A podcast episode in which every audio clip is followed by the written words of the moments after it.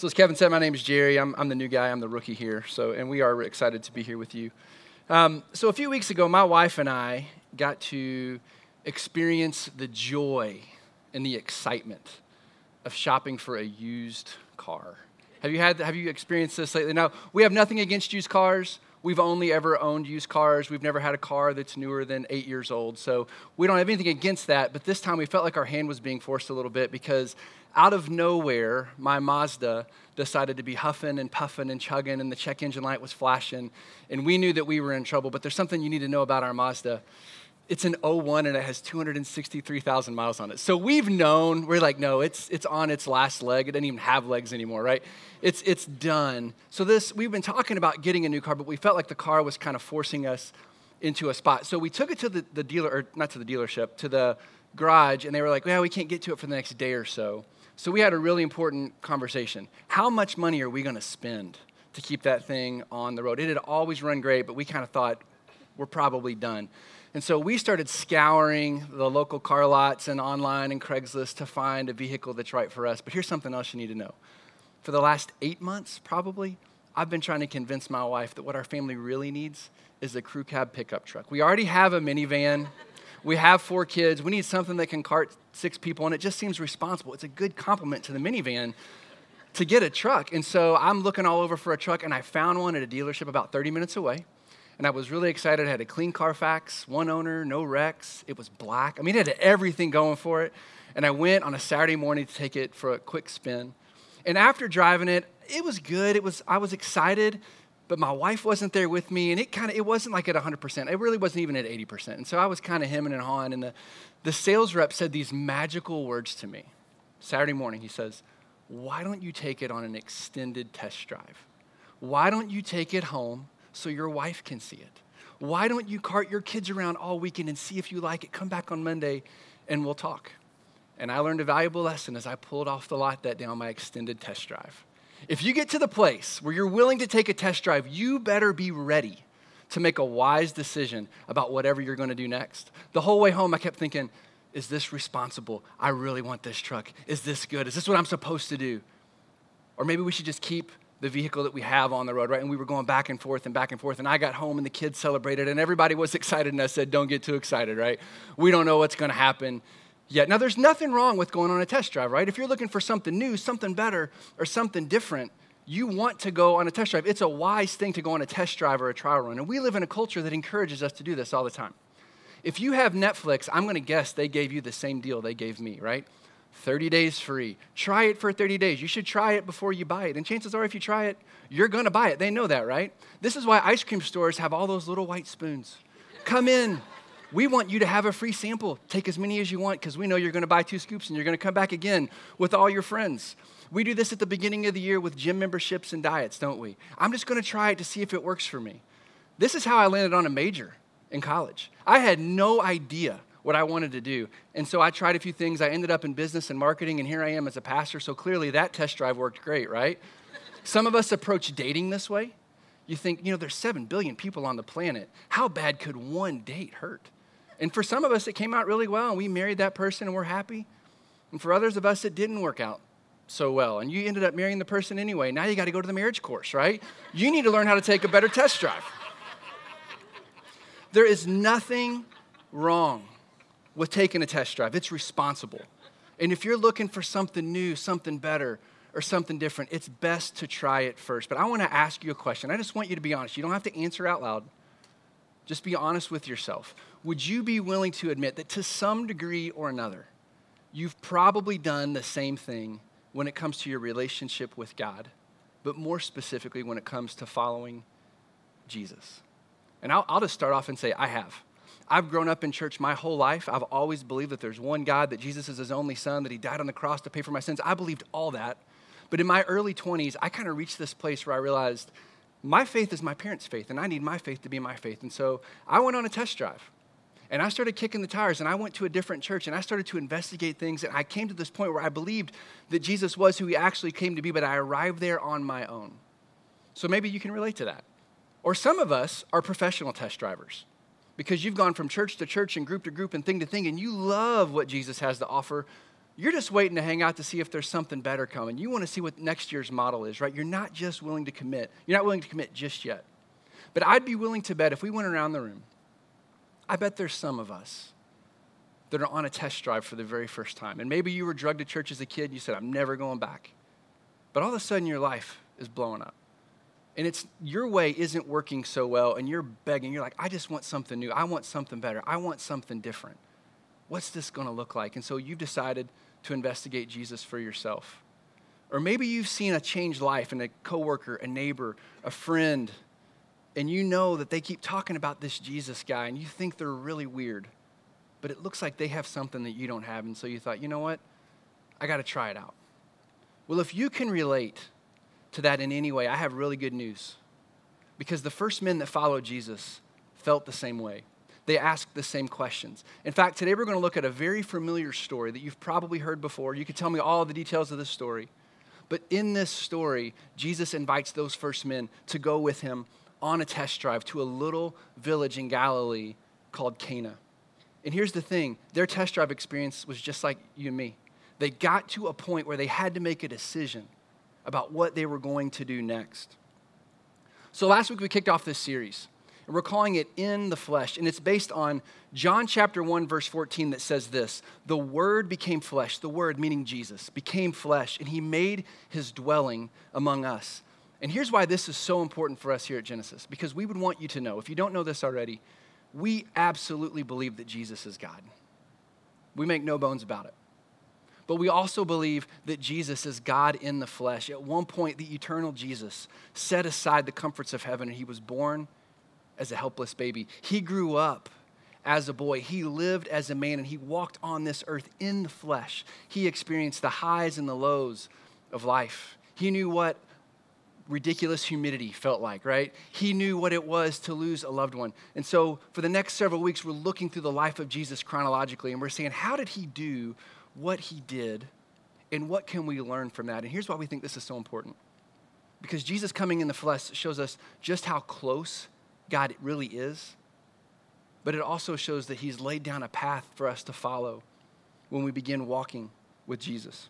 And last week we looked at John chapter 1. We saw how Jesus met his first disciple. So if you have a Bible or a Bible app, I want you to turn to John chapter 1. If you don't have a Bible, there's Bibles all around the room. Feel free to take one of those home with you today. You can turn to page 740.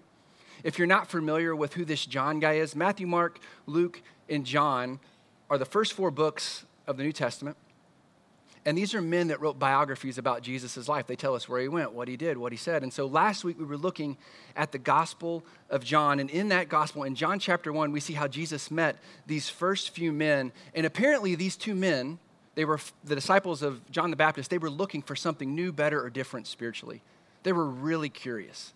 And they had heard some pretty amazing things about Jesus, so they began to engage him in a conversation. In Jesus, this is what we talked about last week. Jesus asked them this really pointed question. He says, What are you seeking to find when you come to me? What are you seeking to find? What is the aim of your life?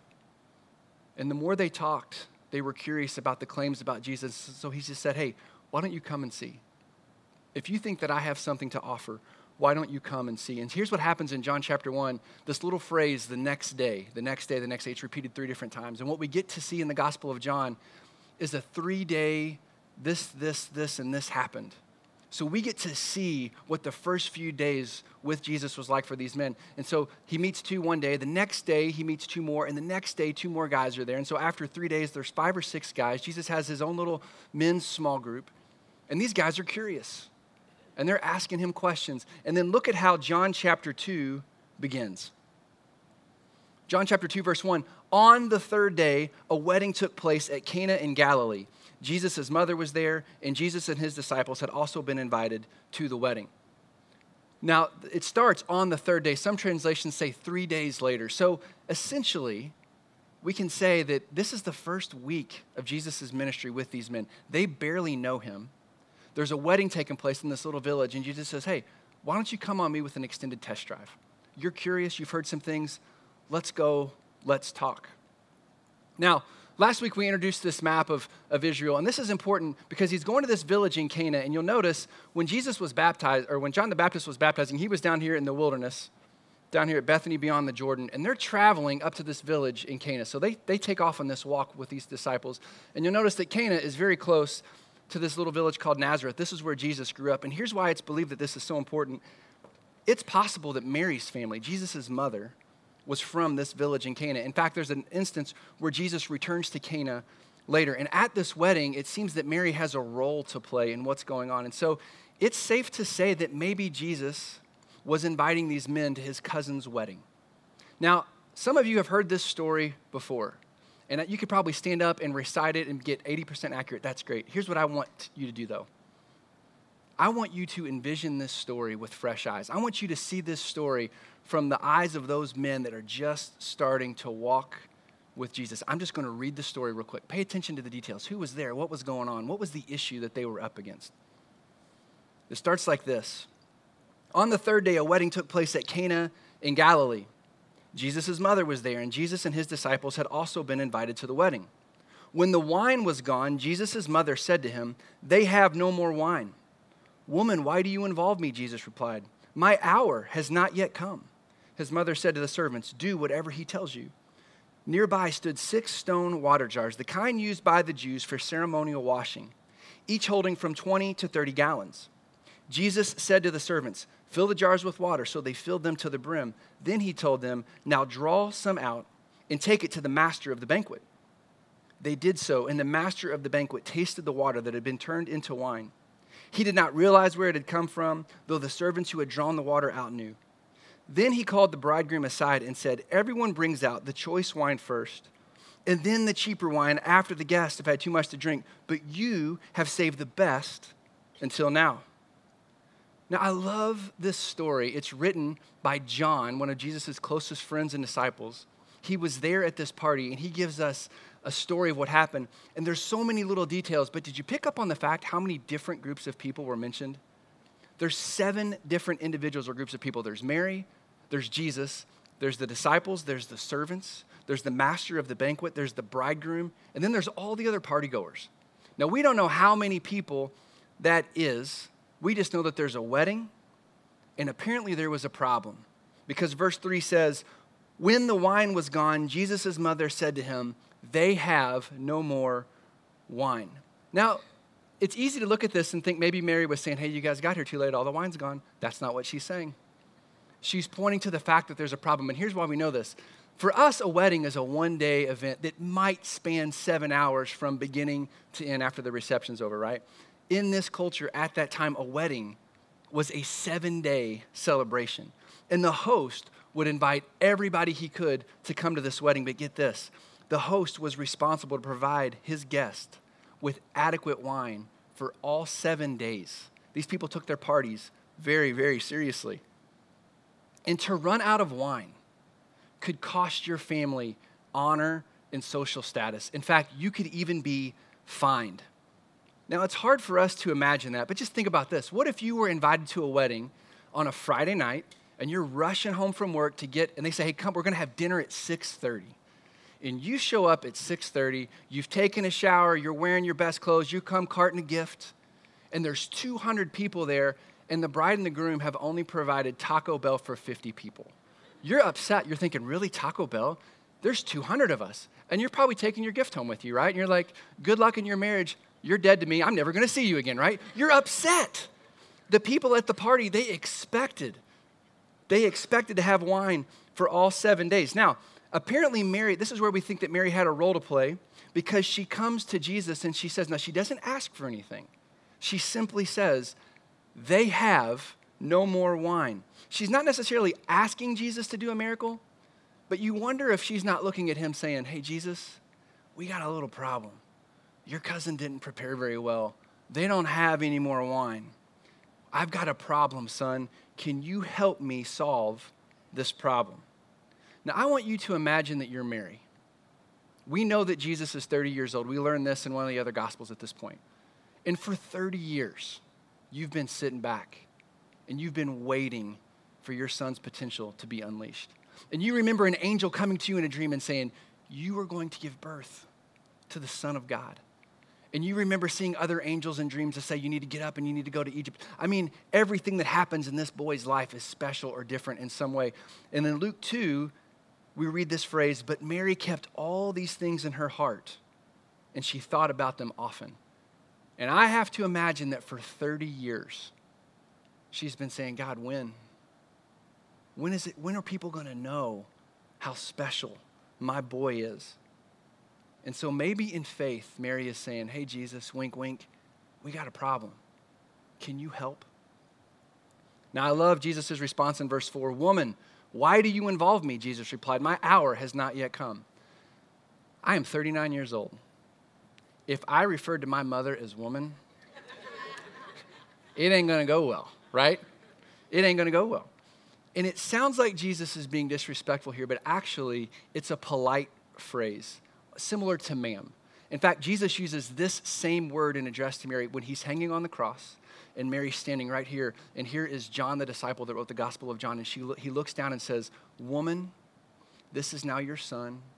Son, this is now your mother.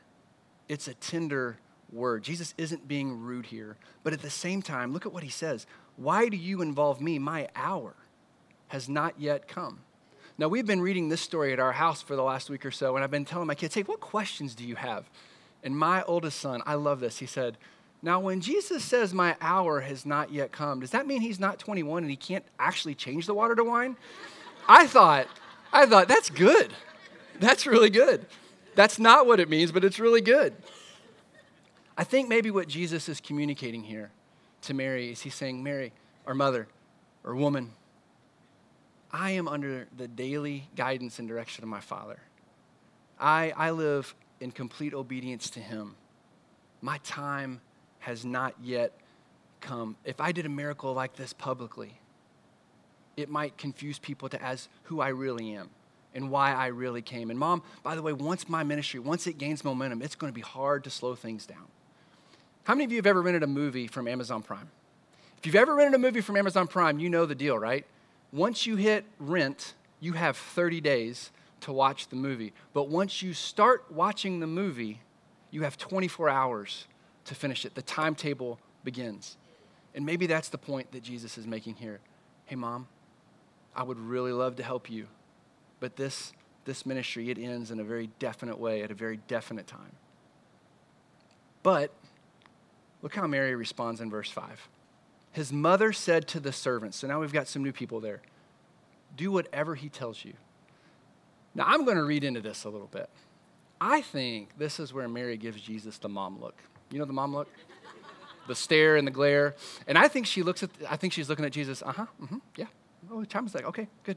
I want you to do whatever he says. And then she looks at him like, I've been waiting 30 years for this. Now, that's just me. I don't know. My mom might have done that a time or two to me, right? I'm a parent. I do that with my kids. I think Mary is expressing her faith and saying, I trust him. Whatever, whatever he says to do, I want you, I want you to do it. Now I want you to stop and take a step back and think about those disciples. You've only known this guy for like maybe six days, maybe. He invites you to go to his cousin's wedding, and right away, my wife has taught me this Hey, Jesus, did you fill out the RSVP card to say that we were coming? Because if not, that's a really big deal. People are not happy when you bring extra guests to the wedding and they're already out of food and wine. This is not good, Jesus. And I'm kind of wanting to back out the back door. And then I've seen this interaction with Jesus and his mom, and I'm just feeling awkward. I want to get out of the room. And then I start to ask the question I'm looking at Mary thinking, we just got here. Like, what could he possibly, what could you possibly expect him to do? Well, look at what he does. Verse 6 Nearby stood six stone water jars, the kind used by the Jews for ceremonial washing. These weren't drinking containers, these were washing containers. They were, they were clean, but you didn't use them for drinking. And each of them held 20 to 30 gallons. Jesus said to the servants, Fill the jars with water, so they filled them to the brim. Now, I did a little research this week, and I learned that one gallon of water weighs 8.34 pounds. And these things hold 20 to 30 gallons each on top of whatever they weighed already. That's like 180 to 250 pounds of water. That's a big, big jar of water, and there's six of them. And now you're a servant, and Jesus says, Hey, go fetch me some water. I don't even know how, it, it, takes us like a day to fill up our 250 gallon baptistry right here. I don't even know how long this would take these guys to do.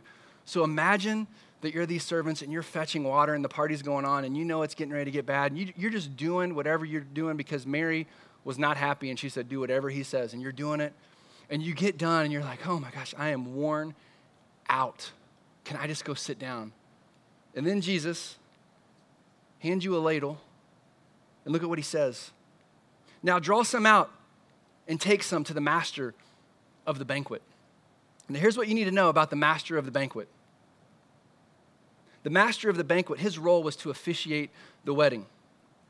It was his responsibility to taste all the food and wine before anybody else got to it, but it was also his responsibility to make sure that there was enough wine for everybody for all those seven days. And so, if I'm the servant, it feels like Jesus is passive aggressively picking a fight with the guy who's responsible. Hey, can you take that guy a drink of water? Here you go.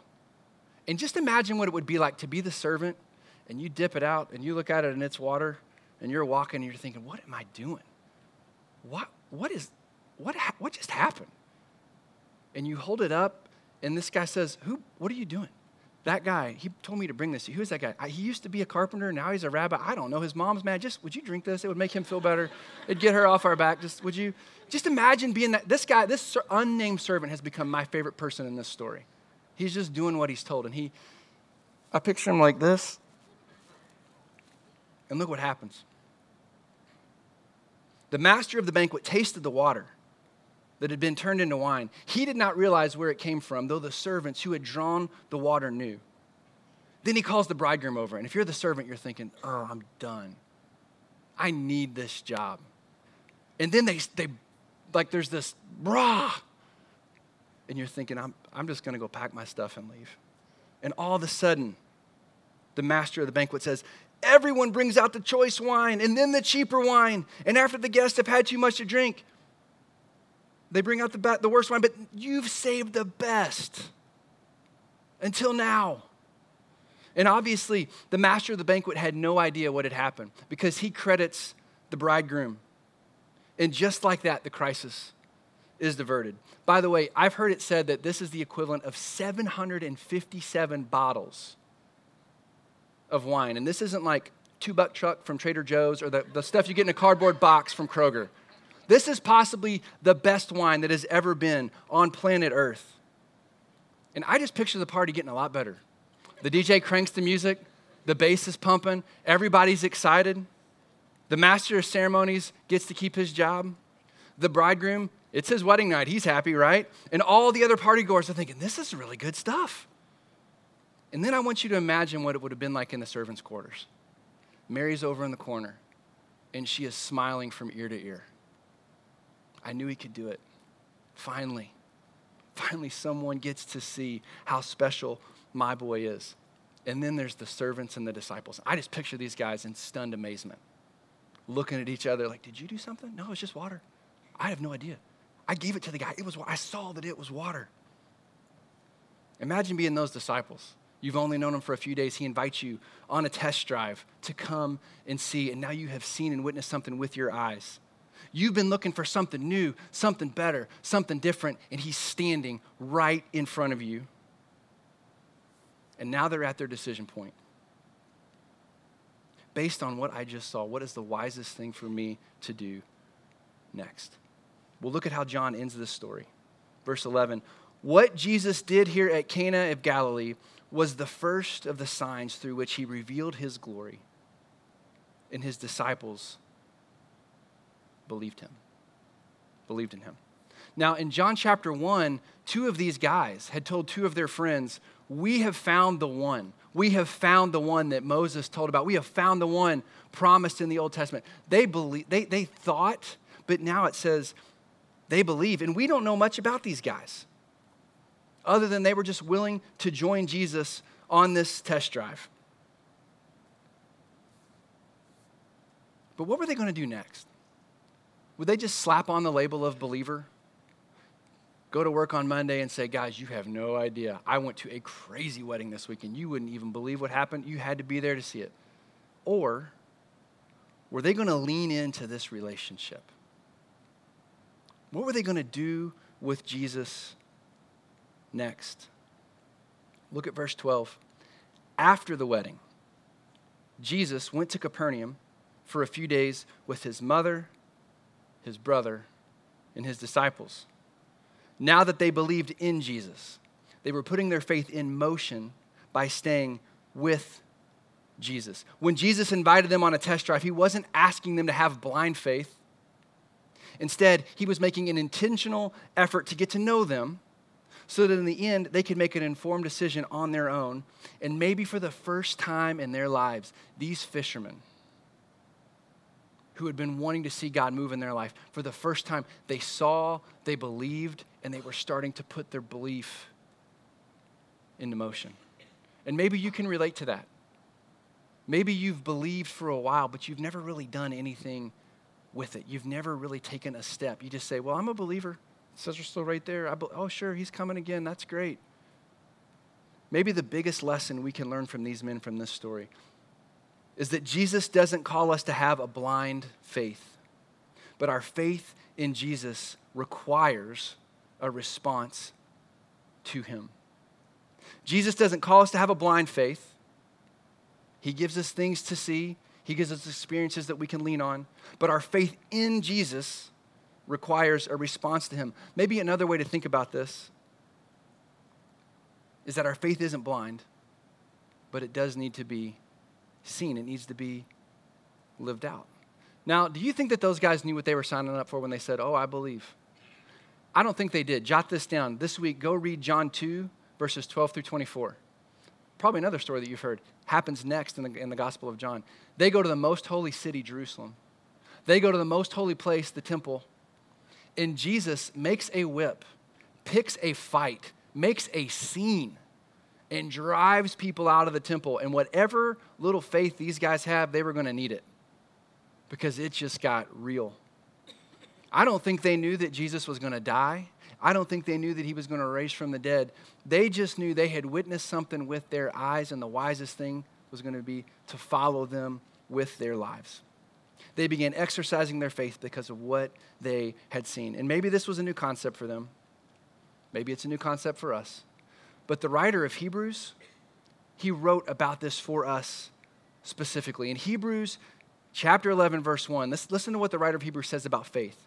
Faith is the confidence that what we hope for will actually happen. It gives us the assurance about the things that we cannot see. And listen to this through their faith, the people in days of old earned a good reputation. Now, who are the people in the days of old? He's talking about all the Old Testament heroes the, the stories that you and I tell our kids at night when we say, hey, let me tell you about Noah, let me tell you about Moses. And here's how we know this because the writer of Hebrews goes on in, in chapter 11, and on 20 different occasions, he uses this phrase, by faith, by faith. And this is how he uses it. He says, by faith, Noah had never seen it rain, but by faith, he built a boat because God said it was going to, and he wanted to save his family.